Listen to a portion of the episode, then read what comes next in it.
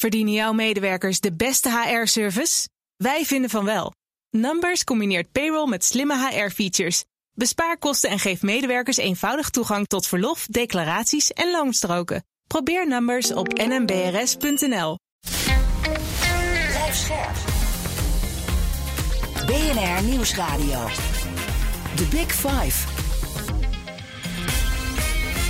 Art Rooijakkers. 2023 is begonnen. Dat is een mooi moment om terug te blikken, maar ook vooruit te kijken. Welke lessen kunnen we bijvoorbeeld leren uit dat bewogen 2022? Daarom interviewen mijn collega Diana Matroos en ik de eerste 2 weken van dit jaar in BNR's Big Ten van 2023 10 bijzondere gasten. Ze stonden in de schijnwerpers het afgelopen jaar of speelden een belangrijke rol. We zijn ook in 2023 niet van plan om stil te gaan zitten. Nou, wat is vandaag het onderwerp? Luister vooral mee. Het aantal burn-outs in ons land blijft stijgen.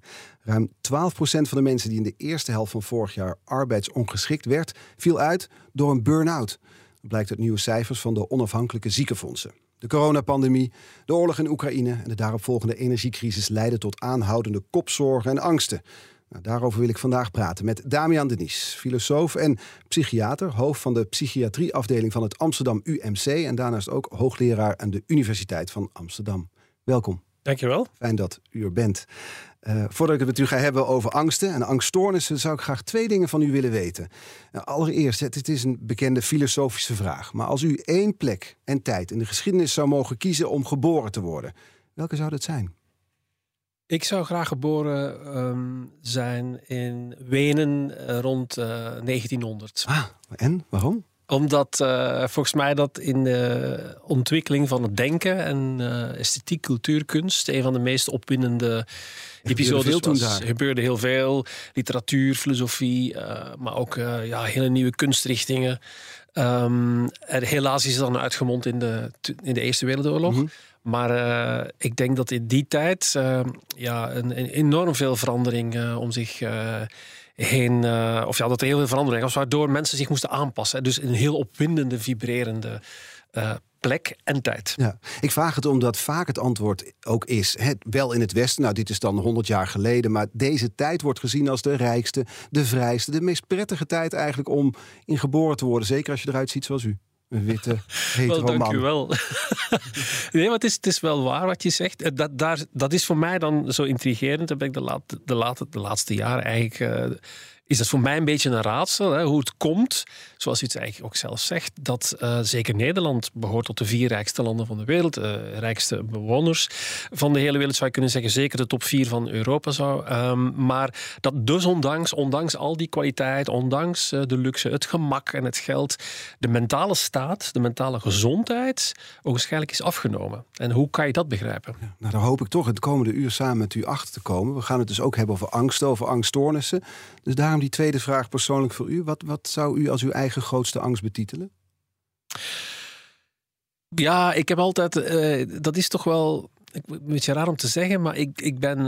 mijn angst is eigenlijk angst voor ambtenaren. Dat is iets Kafkaiaans. Ja. Maar zodra ik een brief krijg van de politie of iets van een overheid, van een belasting, dan ben ik heel bang dat ik ergens als nummer... Ze hebben me te pakken. Ja, en dat ik dan echt verzand ga raken in een enorm systeem waar ik platgemallen ga worden met identiteitsverwisselingen en weet ik veel. En maanden en jaren. En eigenlijk is het ook wel zo dat vaak gebeurt. Hè. Denk maar aan de toeslagenaffaire of weet ik wat allemaal. Dus als je een beetje pech hebt, je komt in die grote ambtenareske molen, ja, dan kan je volgens mij je borst nat maken. Zou zoiets ook intergenerationeel doorgegeven kunnen zijn? Dat er misschien in de familiegeschiedenis dit soort episodes hebben plaatsgevonden?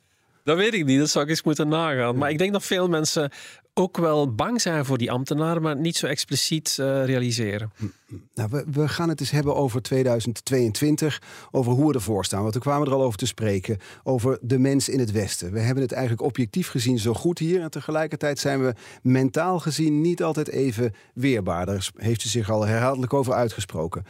Nu geeft u sinds dit jaar ook weer zelf psychotherapie, hè? Ja. Wat merkt u daar nou van in het contact met uw patiënten? Of heten ze eigenlijk niet zo patiënten, zijn het cliënten? Jawel, ik verkies patiënt. Ik vind een dokter heeft een patiënt en een advocaat of een prostituee heeft een cliënt. Ja, okay. Dus daar is eigenlijk niets bijzonders mee. Maar cliënt is eigenlijk gebruikt om proberen van het stigma af te komen. Maar ik vind het heel jammer dat het woord patiënt stigmatiserend zou zijn. Maar goed, dat is een heel andere... We houden bij patiënten. Ja, precies. Ja. Wat ik merk, en dat is toch wel veranderd, is dat er heel veel behoefte is aan zingeving. Dat mensen... niet met klachten komen om ze op te lossen. Dat was eigenlijk vroeger vaak het geval. Van ik heb een probleem, los het op. Een pil, psychotherapie, noem maar wat. Maar het moet opgelost raken. Maar mensen nu veel meer zich de vraag stellen... wat is dat eigenlijk, waarom krijg ik dat? En dat koppelen aan een zingevingsvraag. Mm-hmm. En daarom ben ik van mening dat de psychotherapie... die eigenlijk al lang in de psychiatrie een beetje opzij is geschoven... dat die waarschijnlijk weer opgang zal maken. Omdat de behoefte... van veel mensen nu is om die psychische klachten... om daar iets mee te doen, dat te begrijpen en te koppelen aan een betekenisgeving. Want we vinden het lastig om zelf betekenis te geven aan het bestaan... of tenminste de patiënten vinden het lastig om dat te vinden? Ja, absoluut. Ja, iedereen vindt dat heel lastig. Dat is een opdracht waar we voor staan. En die opdracht is eigenlijk alleen maar erger geworden. Dus dan moet je je voorstellen, als je opgroeide in de jaren... ja, nog niet eens zo lang geleden, 60, 70... dan had je waarschijnlijk een familie... en die was ofwel gereformeerd, of die was katholiek... of die was socialist. Dus je kwam terecht in een soort van theoretisch paradigma. De grootvader dacht daar zo over en de grootmoeder misschien eventueel, de vader. Dus de hele familiale context zat in een lange traditie en die betekenis werd overgegeven van de ene naar de ander en die werd nooit in vraag gesteld. Maar ja, sinds de jaren 30, 40 heb ik gezegd, ja, maar dat willen we niet meer. Ik wil niet meer zondag in die kerk gaan zitten als ik niet weet waarom. Bepalen. We willen het zelf bepalen. En met veel succes. Dus wat we gedaan hebben, we hebben ons ontvoogd van al die grote betekenissystemen, van de religieuze betekenissystemen, maar ook de filosofische en politieke. Ook in politiek landschap zie je dat ieder voor zichzelf denkt. Maar we hebben eigenlijk ons niet gerealiseerd dat met die vrijheid die we gewonnen hebben... Want de verantwoordelijkheid komt. De verantwoordelijkheid komt. De verantwoordelijkheid tot zingeving. Tot zingeving. En dat is lastig. En dus zijn we, nou, dit zijn mijn woorden dan maar, in zekere zin losgeslagen zou je misschien kunnen zeggen. In ieder geval zoekende. En dan net in die tijd, in een tijd waarin we dus zo zoekende zijn... overkomt ons de ene crisis naar de andere als we kijken naar 2022. Ja, de nasleep van corona, we zijn het misschien wel vergeten. Begin van vorig jaar zaten we nog in de lockdown. Toen gingen we er eindelijk uit, kwam de oorlog in Oekraïne, de energiecrisis. Zeker, terecht. Maar je kan het ook omdraaien. Je zou kunnen zeggen, ja, is dat toevallig? Is dat niet misschien omdat we zinzoekende zijn? Voor mij is de coronacrisis ook veel langer dan anders blijven hangen... omdat wij worstelden met die zingeving. Omdat wij bijvoorbeeld, heel praktisch gezien... Nou, Nederland accepteerde niet dat mensen zouden sterven. Ook niet op de IC. Dus daar werden forse maatregelen genomen. Niet alleen om de pandemie aan zich in te dammen... maar ook om te verhinderen dat we een ethische keuze zouden moeten maken... wie wel en niet mag sterven. Mm-hmm. En dat uitstelgedrag heeft misschien tot de crisis geleid. Het had geen crisis moeten zijn. Als je het rapport van de WHO leest... dan is men verbaasd over het feit dat er zoveel kennis, zoveel wetenschap was... en dat er een crisisatmosfeer heerste. Ja. En dat heeft te maken met een gebrekkige zingeving? Wel, dat is misschien een hele lastige stap... maar het heeft wel iets te maken met... Kijk, daarnet kwamen we erachter... wij moeten ons leven zelf zin geven. Mm-hmm. Dat hebben we zelf gewild. Mm-hmm. Dat is het gevolg van ontvoogding... en ons verlangen naar absolute autonomie. Dus voor mij is dat verlangen naar autonoom zijn... mijzelf verwerkelijken, mijzelf determineren... maakt deel uit van zichzelf betekenis geven... Maar daar betalen we wel een prijs voor. Een verlies aan collectiviteit, een verlies aan gemeenschapszin... het niet kunnen accepteren van bepaald te worden door iets als een... corona-epidemie. Dus wij geloven enorm in de maakbaarheid van de mens. Daar zijn we dit jaar wel achter gekomen. Met de neus op de feiten gedrukt zou je kunnen zeggen dat exact. Een utopie is. Voor de derde keer op rij. Hè, de coronacrisis jaar 1, coronacrisis jaar 2. Nu hebben we dan inderdaad de Oekraïne-crisis, uitmondt energiecrisis. Waarschijnlijk komt er een financiële crisis aan. 2023 wordt voorspeld dat het voor de 3 grootste economieën moeilijk zal zijn. Dus de kans op een recessie is heel groot. Dus die domino-steentjes die vallen langzaamaan. Dan gaan we dan met die maakbaarheid. En, ja, precies. Dus wat voor mij is dit jaar en de komende... dat zijn de jaren van de grote ontluistering. De desacralisatie van het geloof in die autonomie. Want dat is ook een geloof. Dat zegt u met pretlichtjes in uw ogen. Ja. De ontluistering.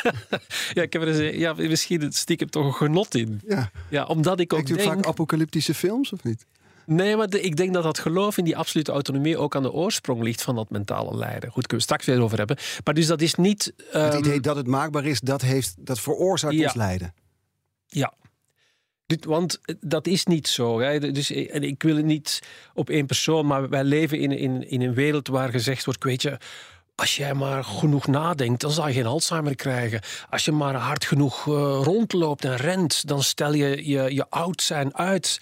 Dus dat is allemaal gebaseerd op het idee van als wij maar ons inspannen, dan gaat het goed met ons komen. Mm-hmm. Terwijl eigenlijk aangetoond is dat 70-80% van die ziekte van de ouderdom, dat heeft te maken met genetische achtergrond. Dat bepalen we niet. Een domme pech. Dus exact. Dat we niet accepteren. Dus er zit een enorme frustratie in het feit dat we ons wordt voorgeschoteld als als je maar je best doet, het allemaal wel kan. En de reële mogelijkheden om dat te veranderen, die zijn veel, veel minder groot dan we ons voor ogen houden. En dat veroorzaakt in zekere zin dus het lijden, want het leidt tot grote teleurstelling. Je best, je bent zo aan het sporten, precies. En toch takel je af. Ja. En die maakbaarheid, zeg maar, hoe je daarmee om moet gaan, en die crisis waar we nu mee te maken hebben, dat maakt volgens mij een razend interessant jaar waar we in zaten en waar we nu naartoe gaan voor iemand met uw vakgebied. Absoluut, ja, het is voor ons een boeiende tijd, omdat, dat is wel voor het eerst in geschiedenis, mensen realiseren zich niet, maar mentale gezondheid, psychiatrie, jeugd- en kinderpsychiatrie, ADHD, autisme, dat staat dagelijks in de krant. Ja, ik heb wel anders geweten. Dat kwam nooit in de krant. Maar wij zijn daar nu zo mee bezig, mm-hmm, dat voor mensen uit mijn vakgebied natuurlijk boeiend is, omdat het wordt in de maatschappij getrokken. Eigenlijk iets wat een psychiatrische aandoening is. Gouden tijden. Wel, ik weet niet of het gouden tijden zijn. Er zit ook een hele donkere kant aan, namelijk dat de prevalentie en incidentie, dus het voorkomen van die aandoeningen in Nederland, opzienbaar stijgt. The Big Five.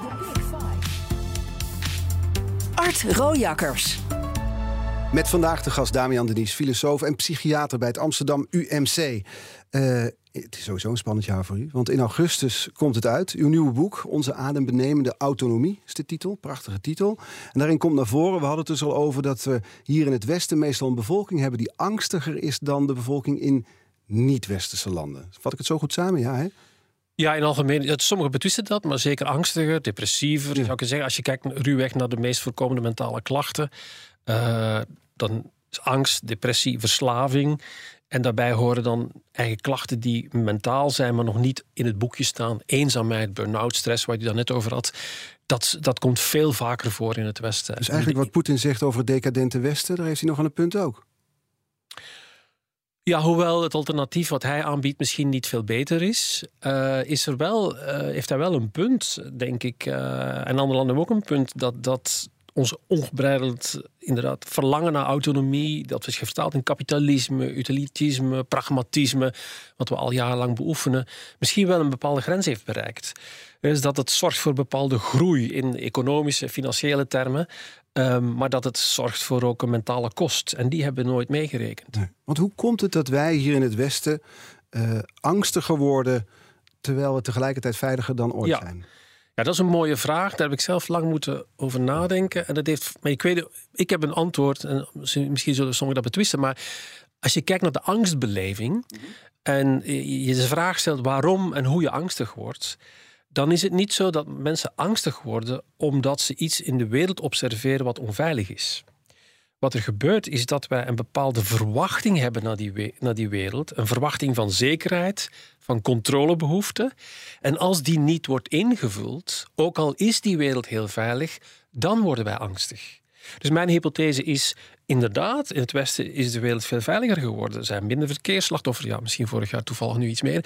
Maar er is minder criminaliteit, er zijn minder grote aanslagen, er is minder sterfte en zo verder. Als je al die parameters nagaat, gaat het eigenlijk alleen maar beter. Grosso modo over de hele wereld. En we worden dus angstiger niet omdat de wereld onveiliger is, maar omdat onze behoefte aan controle, het precies kunnen voorspellen hoeveel millimeter het regent morgen, het precies weten wat de menus zijn in dat restaurant, het precies weten wanneer ik mijn zomer- en winterbanden moet verwisselen en het niet het risico lopen dat ik een paar... Dus dat soort van extreme beheersing van de wereld, daar geloven we in, maar dat is eigenlijk niet haalbaar. En daarom wordt natuurlijk de wereld heel onvoorspelbaar. Als ik mijzelf mijn dood wil bepalen aan de hand van de euthanasie, ook met het concept voltooid leven, en ik ga plotseling sterven, is het heel bedreigend geworden. Dus, dus hoe maakbaarder de wereld is geworden, of hoe meer we onder controle hebben, hoe angstiger we zijn voor dat wat we niet kunnen controleren. Dus we voelen ons angstiger, niet omdat de wereld onveiliger is, maar omdat ons illusie van controle onhoudbaar is geworden en niet meer overeenstemt met een werkelijke wereld. Heeft het ook te maken met het feit dat wij misschien minder gewend zijn tegenwoordig? En nu verandert het door corona en door wat er nu gaande is op dit continent. Maar voorheen, mijn oma zei altijd tegen mij, ach jongen, je hebt de oorlog niet meegemaakt. Met andere woorden, je moet niet zo zeuren. Ja, dat is vaak gehoord en er is ook veel kritiek op. Maar, en dat is wel een stukje zo. Wij leven, en dat is ook wel interessant als je daarnaar kijkt, wij leven eigenlijk zelden nog in de werkelijkheid. Hè. Wij omringen ons met een digitale wereld. Ik las een studie en daar werd aangetoond dat een Amerikaan die nu wordt geboren, die zal de helft van zijn leven, dus gemiddeld 40 jaar, voor een beeldscherm doorbrengen. Niet in de wereld, niet in een bos, niet in de natuur, maar in een digitale wereld. En die digitale wereld, die creëren wij. Die zetten we naar onze hand. Hebben we dus onder controle. Mijn zoon is niet een goed voetballer, maar op FIFA 2020 kan die met al de goede voetballers spelen. Ja, nee. Precies. Dus wij creëren die digitale wereld om te voldoen aan onze behoefte aan controle, maar dat gaat dus niet in de werkelijke wereld. En het feit dat we op die schermen ook alles binnen zien komen, heeft volgens mij ook invloed. Ik heb het idee dat we nu... Ik zit midden in de oorlog in Oekraïne. Ik zie elke dag updates voorbij komen. De meest gruwelijke beelden. Je kan alles bijna live volgen. Ja, zeker. En sterker nog, er zijn studies die aantonen dat erbij betrokken zijn via een digitaal medium, zonder dat je werkelijk meemaakt, mensen nog angstiger maakt dan die niet werkelijk hebben meegemaakt. Omdat je alleen de uitvergroting ziet misschien? Omdat je alleen de uitvergroting... Je begrijpt de context niet. Je ziet beelden, je ziet bloed, je ziet bommen, en dat is duizenden kilometer ver. Dat komt binnen via je beeldscherm, heel snel. Mm-hmm. En we werken toch nog altijd heel eenvoudig. Als mensen dat als iets snel binnenkomt, dan is het ook dichtbij. Dus wij kunnen die context niet begrijpen, niet vatten, waardoor dat het eigenlijk meer aanleiding geeft aan angst dan mensen die er werkelijk zijn en andere aspecten zien waardoor ze het kunnen relativeren. Dat alles bij elkaar opgeteld leidt tot een angstige mens hier in het Westen. Is het zo dat wij als bevolking, zijn daar onderzoeken naar gedaan, is het algehele angstniveau verhoogd? Of is het, als je bang bent, dan ben je veel banger en heb je een angststoornis? Snapt u de vraag? Ja, zeker, maar dat is een lastige. Dus er is eigenlijk geen beginpunt van angstmetingen in de geschiedenis. Dus het kunnen de vraag stellen van, zijn wij angstiger dan mijn grootmoeder?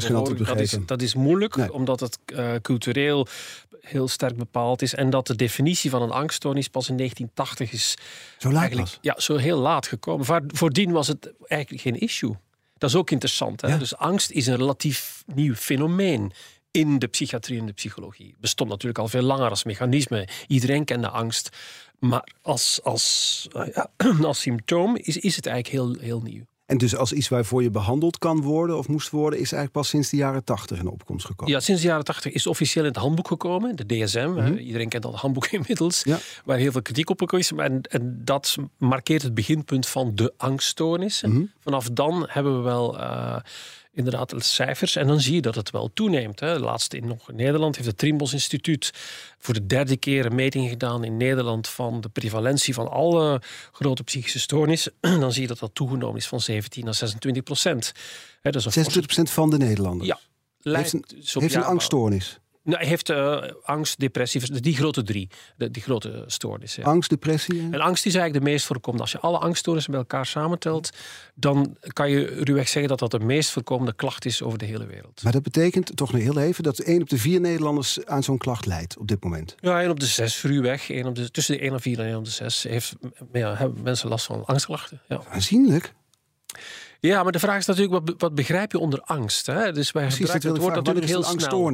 Heel snel bijvoorbeeld in arbeidsomstandigheden. Ja, ik zit in een onveilig angstklimaat. Ik voel me niet goed. Ik ben dus... Veilig is ook een woord. Dus onveilig is zo. Dat zijn veel van die woorden die glijdende schalen uitdrukken. Ja. Ja, wat betekent dat onveilig? Betekent dat je te veel berispt wordt, dat je het niet aan kan, dat je gepest wordt, dat je bang bent. Dat is heel ingewikkeld, dat woord. En toch wordt dat vaak ernstig genomen. Mm-hmm. Dus als u dat zo iets zegt van 1 op de 6 Nederlanders, dan is het ook weer iets waarvan u denkt, ja, ook niet heel erg van wakker liggen, hoeven niet bang voor te zijn.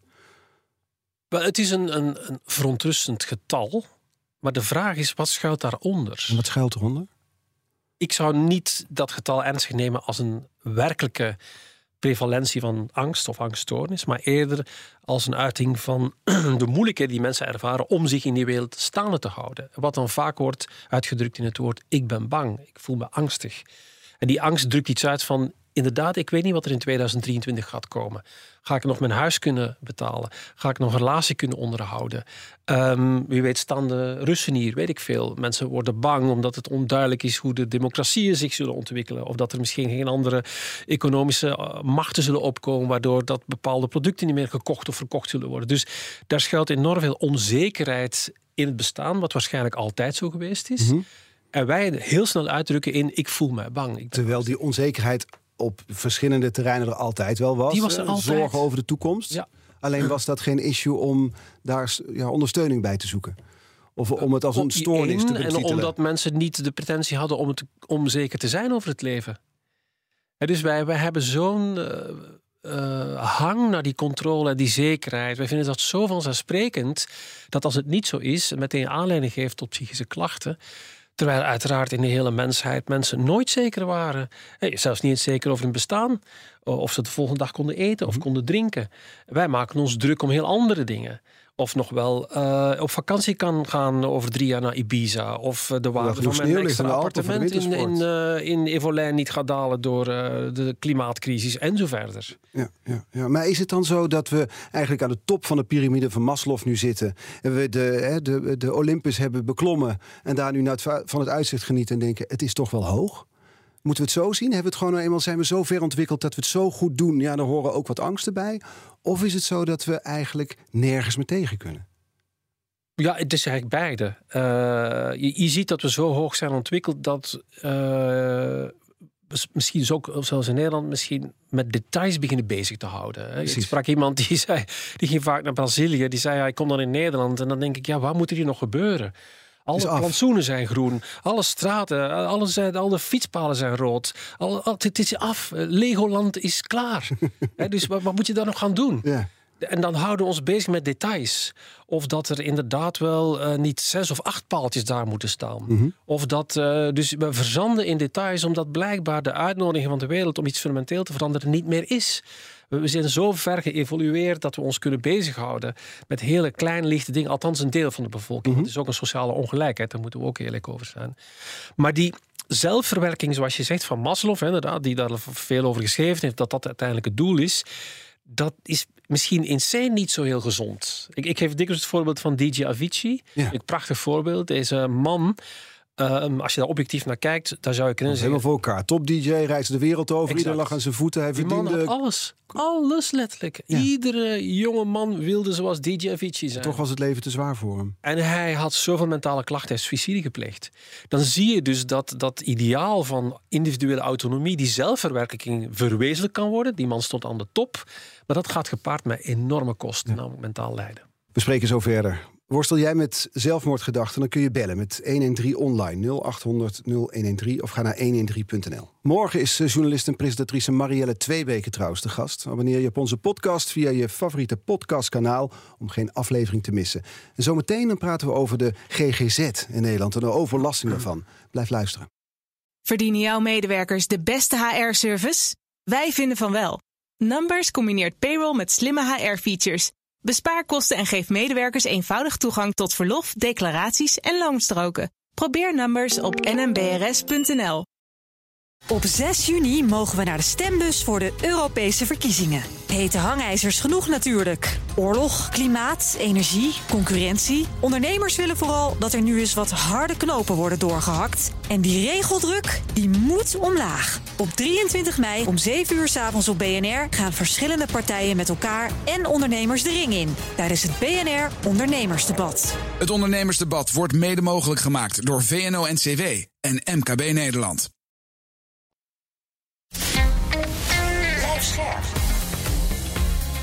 BNR Nieuwsradio. The Big Five. Art Rooijakkers. Welkom bij het tweede halfuur. In deze eerste weken van het jaar spreken Diana Matroos en ik 10 kopstukken over hun blik op het komende jaar, op 2023. Later deze week praat ik onder andere nog met Hans Veilbrief over de gaswinning in Groningen. En vandaag is de gast Damiaan Denys, filosoof, psychiater bij het Amsterdam UMC. Het komend half uur wil ik graag nog twee onderwerpen met u bespreken. Namelijk wat je zelf kan doen eigenlijk. Hè. Hoe kunnen we zelf oplossen als we angst hebben in deze onzekere tijden. En de overbelasting van de geestelijke gezondheidszorg. Als we met het laatste beginnen. Iedereen kampt met capaciteitsproblemen. Hè. Van huisarts tot praktijkondersteuner, GGZ tot GZ-psycholoog. Lange wachtlijsten. Die gaan dan weer ten koste van urgente gevallen. De kosten reizen de pan uit. Ik zat daar allemaal in voorbereiding op dit gesprek over te lezen. Dacht ik, hoe komt het nou eigenlijk dat we in Nederland zo gelukkig en tegelijkertijd ook zo gestoord zijn? Ja. Heldere vragen. Dat is denk ik wel een typisch Nederlands probleem dat te maken heeft opnieuw met het proberen te controleren, hoe je dat proberen indammen van die golf aan psychische klachten. En ik denk dat we daar vanuit organisatorisch punt misschien een aantal foutjes hebben gemaakt, waardoor je een probleem creëert dat het er waarschijnlijk niet had moeten zijn. Een klein voorbeeld is de jeugdzorg. Dat is sinds een paar jaar gewoon grondig veranderd. Mm-hmm. Dat is bij de gemeente ondergebracht. En dan zie je dat dat toch niet de oplossingen heeft gebracht die waar men had op gehoopt. En eigenlijk zelfs meer problemen heeft veroorzaakt. Het had meer maatwerk moeten opleveren. Precies, en wat je ziet is dat er een soort lappendeken is ontstaan. Exact, hè? Dus heel veel versplintering. Dus wat je ook in de GGZ ziet, is dat sinds de invoer van de marktwerking, om het zo maar even kort te zeggen. Ik weet dat het heel politiek geladen is, maar het is nu eenmaal niet anders. Dat het systeem zo uit is gehold door wantrouwen tussen ziektekostenverzekeraars en aanbieders. Tussen aanbieders, onderling, tussen patiënten. Dus er is iets geïnstalleerd waarbij psychische klachten, psychisch lijden een consumptieproduct zijn geworden. En net zoals Coca-Cola iets is wat je verkoopt, ga je nu een depressie verkopen. En dat ga je doen. Je gaat er een marktprijs op stellen. Je gaat in competitie. En ik denk 10 jaar later kom je erachter dat dat eigenlijk gewoon niet kan. Mm-hmm. En men probeert dat te beheersen. En wat men dan doet, is een enorm administratief bouwwerk oprichten om dat te objectiveren, want anders klopt het niet. En dat administratief bouwwerk kost ons jaarlijks 1,5 miljard. En kost dus duizenden patiënten gewoon echte therapietijd die we anders zouden kunnen leveren. En nu moeten leveren aan vinkjes en administratie en zo verder, registreren en zo verder. Ja, dat is een bekende klacht, hè? Die administratie die zoveel tijd kost dat het ten koste gaat van de patiënten. Een andere klacht die ik veel lees en waar ik over hoor, ook vanuit uw mond, is dat we met onze, ik noem maar even luxe problemen, zal ik maar zeggen, zo'n aanspraak maken op de geestelijke gezondheidszorg, dat de echte gevallen, die er echt, de noodgevallen, zal ik maar zeggen, dat die tussen wal en schip dreigen te vallen. Ik kom me daar niet zo goed beeld bij vormen, hoe dat dan precies werkt. Is het dan zo dat iemand die overspannen van zijn werk komt ervoor zorgt dat iemand die met een psychose op straat loopt niet geholpen wordt? Eigenlijk mag je het zo zeggen. Zo simpel is het. Jaarlijks staan 90.000 mensen op de wachtlijst in Nederland. Terwijl dat er geen enkel land in Europa is dat zoveel investeert in geestelijke gezondheidszorg. Er zitten maar 90.000 professionals. Bijna een van de hoogste aantal psychiaters. Zeker het hoogste aantal psychologen. Enorm aantal verpleegkundigen. Die zijn blijkbaar niet in staat om die populatie in Nederland te helpen. En inderdaad, de mensen die het meest nood hebben aan zorg, die zijn natuurlijk minst verbaal. Die kunnen zich het minst uiten in een competitief systeem waar marktwerking heerst, waar je moet nadenken over je contract met de ziektekostenverzekeraar. Dat vergt een zekere vorm van intelligentie, van planning, van gezondheid. Dus de toegang tot die zorg is het makkelijkst voor de mensen die eigenlijk de lichtste klachten hebben. Ja. Dat is een eerste soort van filter. En die mensen met de lichtste klachten, iedereen met een beetje stress rent al naar een hulpverlener en zorgt dus dat die hulpverlener bezet is met die klachten in plaats van met de... Ook omdat de hulpverlener dat graag doet. Omdat hij beter kan scoren. Die wordt betaald. De ziektekostenverzekeraar die zegt van jij wordt betaald, maar ik ga je niet betalen voor de mensen die je behandelt. Ik ben eigenlijk van plan om je alleen te betalen voor de mensen die daarna goed eruit komen. Maar als ik bijvoorbeeld iemand een dwangstoornis behandel, dan weet ik dat ik er eigenlijk 25 moet behandelen om er 2 te genezen. Dus die anderen, die behandel ik eigenlijk overbodig. En de ziektekostenverzekeraar die wil dat niet. Die wil dat het zo hoog mogelijk is. Dus wat gaan instellingen doen? Aanbieders die zorgen dat ze de lichtste klachten krijgen, maar dat ze de hoogste score aan output hebben. En de mensen die vervelend zijn met persoonlijkheidsstoornissen en een verslaving en een autisme, die gaan van deur tot deur en deur. En die worden vaak geweigerd, omdat je weet dat je daar eigenlijk oeverloos kan behandelen zonder enig resultaat. Ja, en iedereen houdt zijn deur dan eigenlijk ook liever dicht. Ja. Dus het is aan verschillende kanten. Binnenkomen voor die mensen is moeilijk. Maar aan de andere kant zijn er ook veel mensen die de voorkeur geven aan lichter klachten, omdat je daar betere successen kan boeken. Wat ik me afvroeg is dat Is er iets vast te stellen? We lopen nu dus met een wissewasje, mag ik het zo noemen, in ieder geval met een lichte klacht, stress, of je hebt liefdesverdriet, dan ga je naar een psycholoog, ga je praten. Daar moeten we misschien mee stoppen. Ja, dus daar ben ik iets voorzichtig in. Het lijden van een ander kan je nooit in vraag stellen. Nee, klopt. Dat is belangrijk. Elk lijden is lijden. Maar natuurlijk, de vraag die je moet stellen is, in welke mate moet een overheid betalen voor het behandelen van het lijden waar ik last van heb? Mm-hmm. Dat is de vraag waar ik naartoe wil. En dan denk ik van, ik ga jouw lijden niet in vraag stellen, maar kan je dat niet zelf oplossen? Of met behulp van andere methoden dan meteen naar een arts of een psychiater stappen? En om het karikaturaal te maken, ik had 2 jaar geleden een student uit Amsterdam, die klopte bij mij aan in een academisch ziekenhuis, 3e, 4e lijnzorg, die kwam bij de professor en die zei, ja, ik kan mijn thesis niet afmaken, ik wil graag psychotherapie. En dat is de manier hoe mensen naar de zorg kijken, mm-hmm, zoals je daar net aangeeft.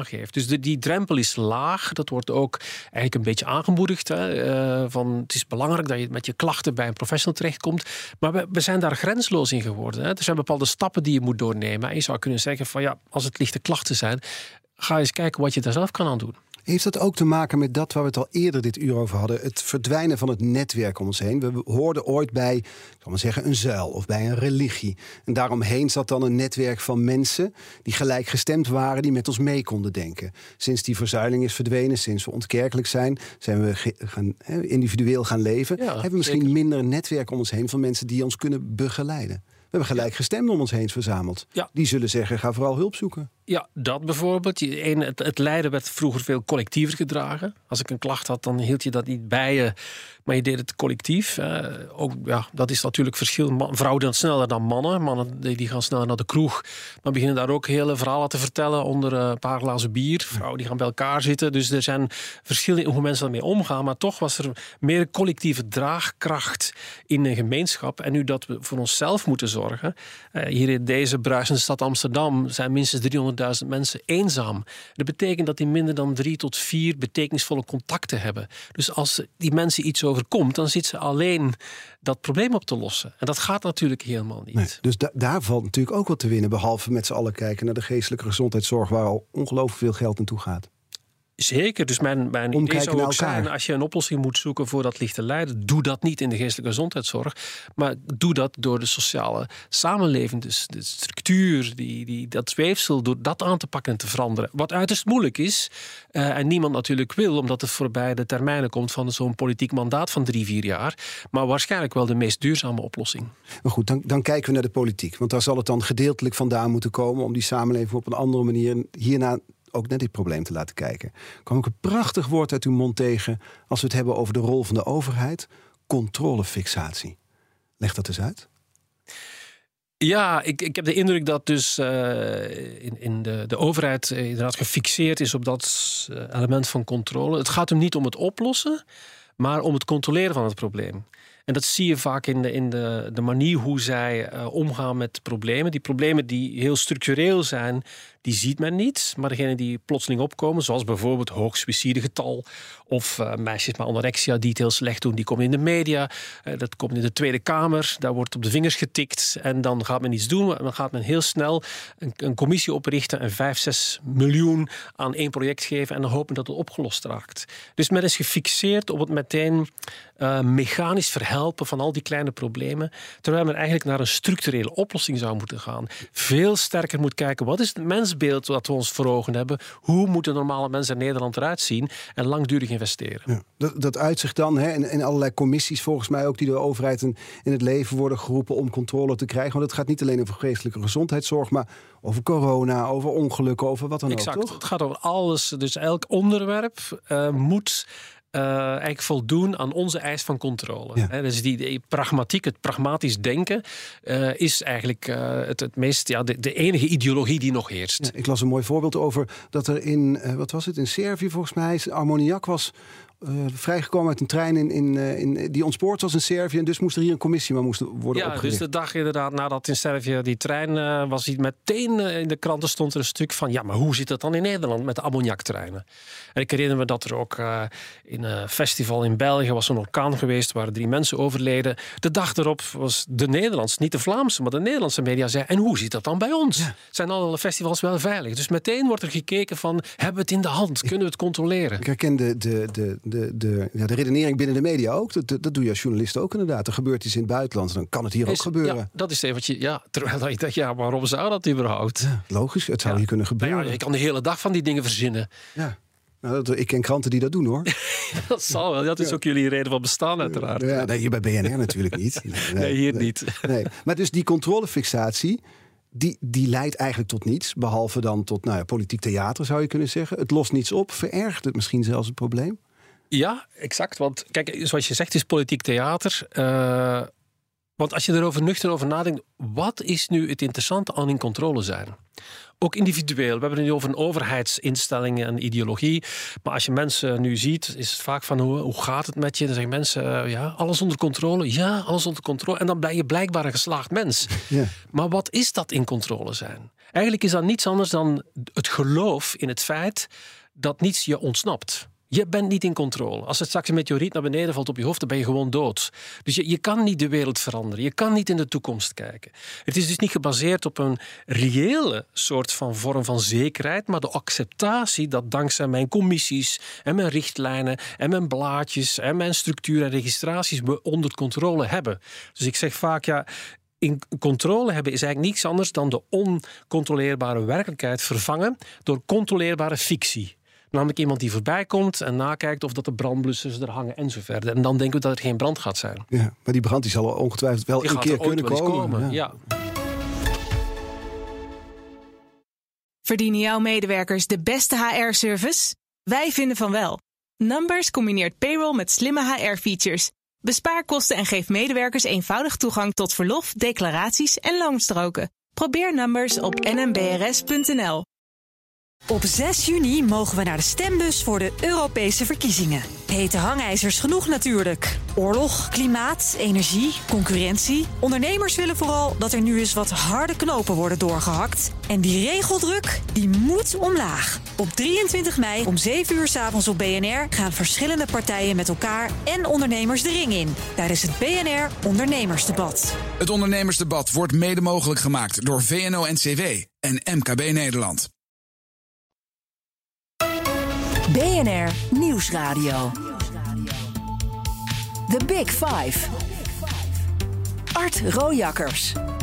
Je luistert naar BNR's Big Ten van 2023. Later deze week praat ik onder andere nog met Corendon-topman Attila Oesloe over de reisbranche. En toch ook wel over die problemen op Schiphol, hoor.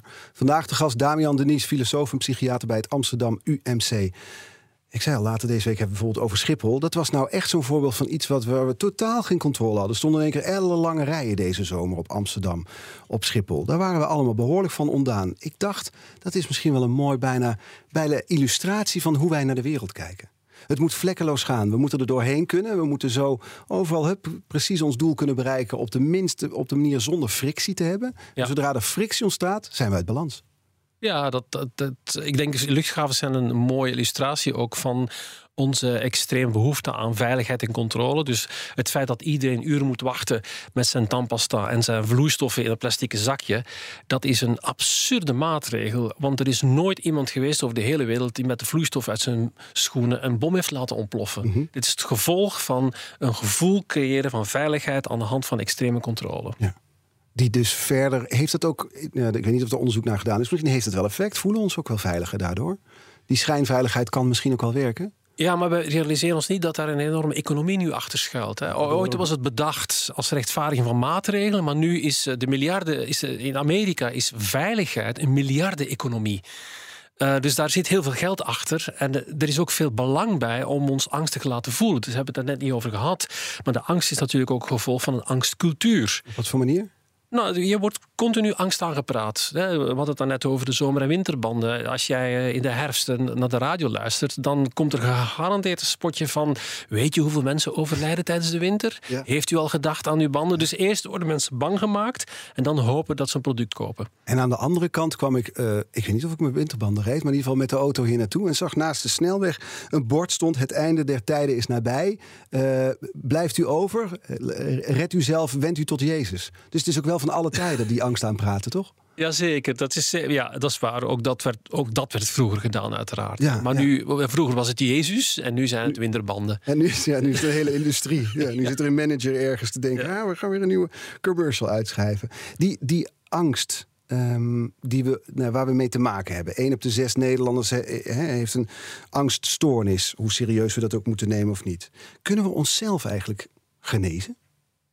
Voor een stukje wel, denk ik. Dus als het gaat om die angstklachten, die lichte klachten. Hè, ik heb het niet over de heel ernstige stoornissen. Dat is moeilijker. Ga dan alsjeblieft naar een professional. Maar als het gaat om de lichte klachten, dan heeft het toch te maken met een beeld dat we van onszelf hebben. Wat we zouden moeten bereiken. Dus als je jezelf de ruimte geeft om minder in controle te zijn. Om minder productief te zijn. Ja, om minder te voldoen aan het perfectionisme. Ja, dat is heel ingewikkeld. Ja. Want je moet ik snap de theorie, ja. Loslaten, niet denken dat alles maakbaar is. Je hebt geen controle, maar begin er maar eens aan. De theorie is heel makkelijk, de praktijk is uiterst moeilijk. Omdat het is tegen de stroom inroeien. Dat ga ik niet ontkennen. Nee. Je moet vechten. Je moet vechten nu tegen de informatiedichtheid die je op je afkomt. Je moet vechten tegen de eisen die aan je worden gesteld. Je moet vechten tegen de verleiding om voortdurend bang gemaakt te worden. Vechten om alles onder controle te hebben. Durf gewoon eens in een restaurant binnen te stappen zonder dat je voor hebt gekeken hoeveel sterren ze heeft. Neem eens de auto, zet die telefoon uit en rij naar Bordeaux zonder gebruik te maken van die tools. En kijk eens hoe dan de wereld voor je open staat.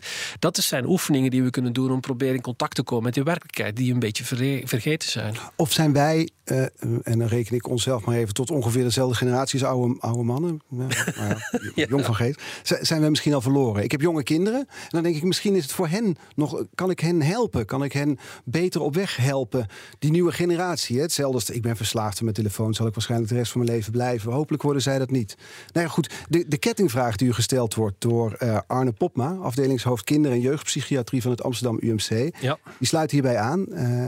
Arne had deze vraag voor u. Hij is onder andere actief bij de School of Life. Om op allerlei andere manieren, filosofische manieren, leefstijlachtige manieren na te denken over hoe kan je met je leven omgaan, zal ik maar zeggen. En ik zag dat ze in Engeland, waar de School of Life begon is, ook voor kids en young people met de School of Life veel dingen doen. Hè? En ik zou eigenlijk aan hem willen vragen, ziet hij daar heil in om bij de School of Life ook voor kinderen en jonge mensen meer aan levenskunst te doen. Zoals zij het geloof ik noemen. Dus ik ben heel benieuwd hoe hij daar tegenaan kijkt. Nou, dank je Arne. Een leuke vraag ook. Ik twijfel een beetje. Ja en nee. Ja, ik vind dat het goed is om op jonge leeftijd mensen iets duidelijk te maken over hoe de mens werkt. Wat emoties zijn. Wat is eigenlijk angst? Wat is het verschil met vrees? Wat betekent depressie? Wat is het verschil tussen verdriet? Wat is rouw? Lijden hoort bij het leven. In welke mate is dat acceptabel? Wanneer is dat niet acceptabel? Dat zijn hele kleine inzichten die je op jonge leeftijd eigenlijk kan verspreiden. Wat vroeger gedaan werd onder de mom van religie, maar nu verdwenen is. En opnieuw zou je dat kunnen aanbieden. Want wat is het verschil tussen angst en vrees? Even tussendoor. Bij vrees heb je een specifiek object waarvoor je bang bent. Bij angst is er geen object. Je bent eigenlijk bang voor de grenzeloosheid van jezelf.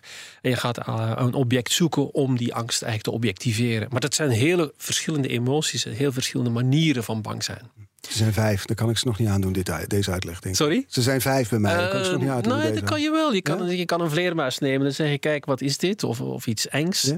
En dan kan je zeggen van, papa en mama komen vanavond niet meer thuis. En dan probeer je te laten voelen wat de onzekerheid is, de onduidelijkheid. Dan gaat men zien dat de angst eigenlijk iets zegt over jezelf, je eigen verwachtingen en vreesgericht is op een extern object. Maar u twijfelde over of het nou handig is om kinderen te leren herkennen. Ja, want aan de andere kant, ik vind het wel droevig dat je zoiets als emotional illiteracy, hoe ver zijn we gekomen in 2020 dat kinderen 2023 opgevoed worden met dit soort van hele basale kennis. Wat is er van ons geworden? Dat is de droefenis die ik een beetje voel. Dan denk ik, wat is dit toch? En zoals de studenten geneeskunde nu, die kan je niet onderwijs geven zoals dat 20, 30 jaar geleden kon als professor daar iets vertellen. Nee, die moet je meenemen en op een iPad en moeten ze dingetjes kunnen aanklikken en gemotiveerd worden om les te krijgen. Hoe droevig is dat eigenlijk niet? Dat je studenten geneeskunde moet motiveren om les te krijgen. Zou het niet andersom moeten zijn? Zouden ze niet dankbaar moeten zijn dat ze het onderwijs überhaupt mogen volgen? Deze tijd en dit soort landen. Exact. Ja. En zouden kinderen niet op een normale manier moeten emotioneel kennis kunnen maken van deze wereld. Door opa's en oma's en moeders en vaders die zich bekommeren om die kinderen en daar iets over uitleggen. In plaats van een hele school daarvoor met emotional literacy. Ja, dat is een heel bizarre vorm van paternalisme. Hè? Dus we hebben straks voor alles een coach nodig. Dus jouw kinderen van 5, die gaan opstaan, dan gaat een coach en die gaat zeggen, ja, nu ben je wel droevig. Ga eens kijken wat dat betekent. Ik herken hier mijn vaderschapsstijl in, hoor. Ja. Ja, dus we mogen ook niet overdrijven. Want dat is weer gek genoeg een uiting van dat onbeheerste controleverlangen uiteraard. Toch nog dan, want we hebben nog een paar minuten over. En we moeten ook die kettingvraag nog stellen aan de gast van morgen. Mariëlle Tweebeeke is dat, Nieuwsuurpresentatrice. Denk daar maar over na. Maar ik heb eerst nog één andere vraag. Als nou één concrete tip is, zo aan het begin van het jaar, voor die luisteraars die nu denken, oké, ik wil mezelf van die angst afhelpen. Ik wil mezelf wat steviger in mijn schoenen laten staan. We hadden het net al over de theorie, die controle loslaten. Maar hoe zou je dat in de praktijk? Is er één praktische tip die te geven valt? Ja, kijk, er zijn duizenden praktische tips. Je kan het uit boeddhisme halen, meditatie, mindfulness. Er zijn heel veel technieken, ademhalen, het relativeren van de wereld. Dus accepteren dat het lijden bij je hoort. Niet dat het iets slecht is. Kijk ernaar van, dat is iets van mij. Het geluk is niet het bereiken van iets unieks. Leven is geluk en worstelen met ongeluk. Dat maakt daar deel van uit. Het is zo normaal. En leven is ook niet alleen de beste versie van jezelf zijn. Nee, en de beste versie kan er alleen maar zijn als er ook een slechte versie is. Ja. Dus accepteer dat je ook slecht bent. Dat je jaloers bent en dat je vervelende dingen hebt. Aanvaard het van jezelf en kijk niet altijd naar het perfectionistische ideaal wat onbereikbaar is. Heb compassie met jezelf? Of is dat compassie met jezelf. En dat is een voorwaarde om compassie met de ander te hebben. Wij zijn zo hard naar onszelf, waardoor het ook heel lastig is om compassie te hebben met de ander. Ja. Morgen dus, Mariëlle Tweebeeke, die Nieuwsuurpresentatrice. Kijkt u al Nieuwsuur of niet? Ik heb haar een paar keer ontmoet, dus ja. En? Wat zou je ervan hele leuke weten? Vrouw, die heel een professional op en top. Ja, dus ik kan heel goed interviews, ik ben een beetje zenuwachtig. Oh ja? Ja, toch een beetje. Alsof je de auto van de monteur gaat maken. Ja, precies. Ja. Maar goed, u mag haar de kettingvraag stellen. Ja, Mariëlle Tweebeeke. Ik ben blij dat ik die vraag aan u mag stellen. Ik heb je al een paar keer natuurlijk meegemaakt. En ik weet ook dat je vorig jaar een ruchtmakend interview hebt gehad met Zelensky. Ik denk dat dat heel uniek is. En ik had eigenlijk de volgende vraag, want ik worstel altijd als ik in die media een beetje grasduin, dan denk ik, die journalisten, hoe gaat het eigenlijk? Aan de ene kant wil je de waarheid naar buiten brengen. Je wil integer zijn. Maar aan de andere kant moet je ook mensen aan het woord laten die dat helemaal niet zijn. Dus hoe los je dat op? Hoe ga je om met het ethische dilemma dat je mensen het woord wil geven om de waarheid naar buiten te laten komen, maar aan de andere kant ook die mensen niet te veel ruimte wil geven, omdat ze misschien dingen zeggen die helemaal niet stroken met wat wij menselijk noemen. Dus om het toch even makkelijker te maken, stel dat je Poetin zou mogen interviewen of Zelensky. Wie van beiden zou je in principe willen interviewen? Want wie zou de meest indringende boodschap hebben voor de wereld? Wat die ook mogen zijn. Ik ga het haar morgen voorleggen. Dank, Damiaan Denys, filosoof, psychiater, hoofd van de psychiatrieafdeling van het Amsterdam UMC en ook hoogleraar aan de Universiteit van Amsterdam. Het was een boeiend uur. Dankjewel, graag gedaan. Ja. Alle afleveringen van BNR's Big Five zijn natuurlijk terug te luisteren. Onze podcast die kun je horen via onze eigen app of via je favoriete podcastkanaal. Hoef je geen aflevering te missen. Tot morgen. Verdienen jouw medewerkers de beste HR-service? Wij vinden van wel. Numbers combineert payroll met slimme HR-features. Bespaar kosten en geef medewerkers eenvoudig toegang tot verlof, declaraties en loonstroken. Probeer Numbers op nmbrs.nl.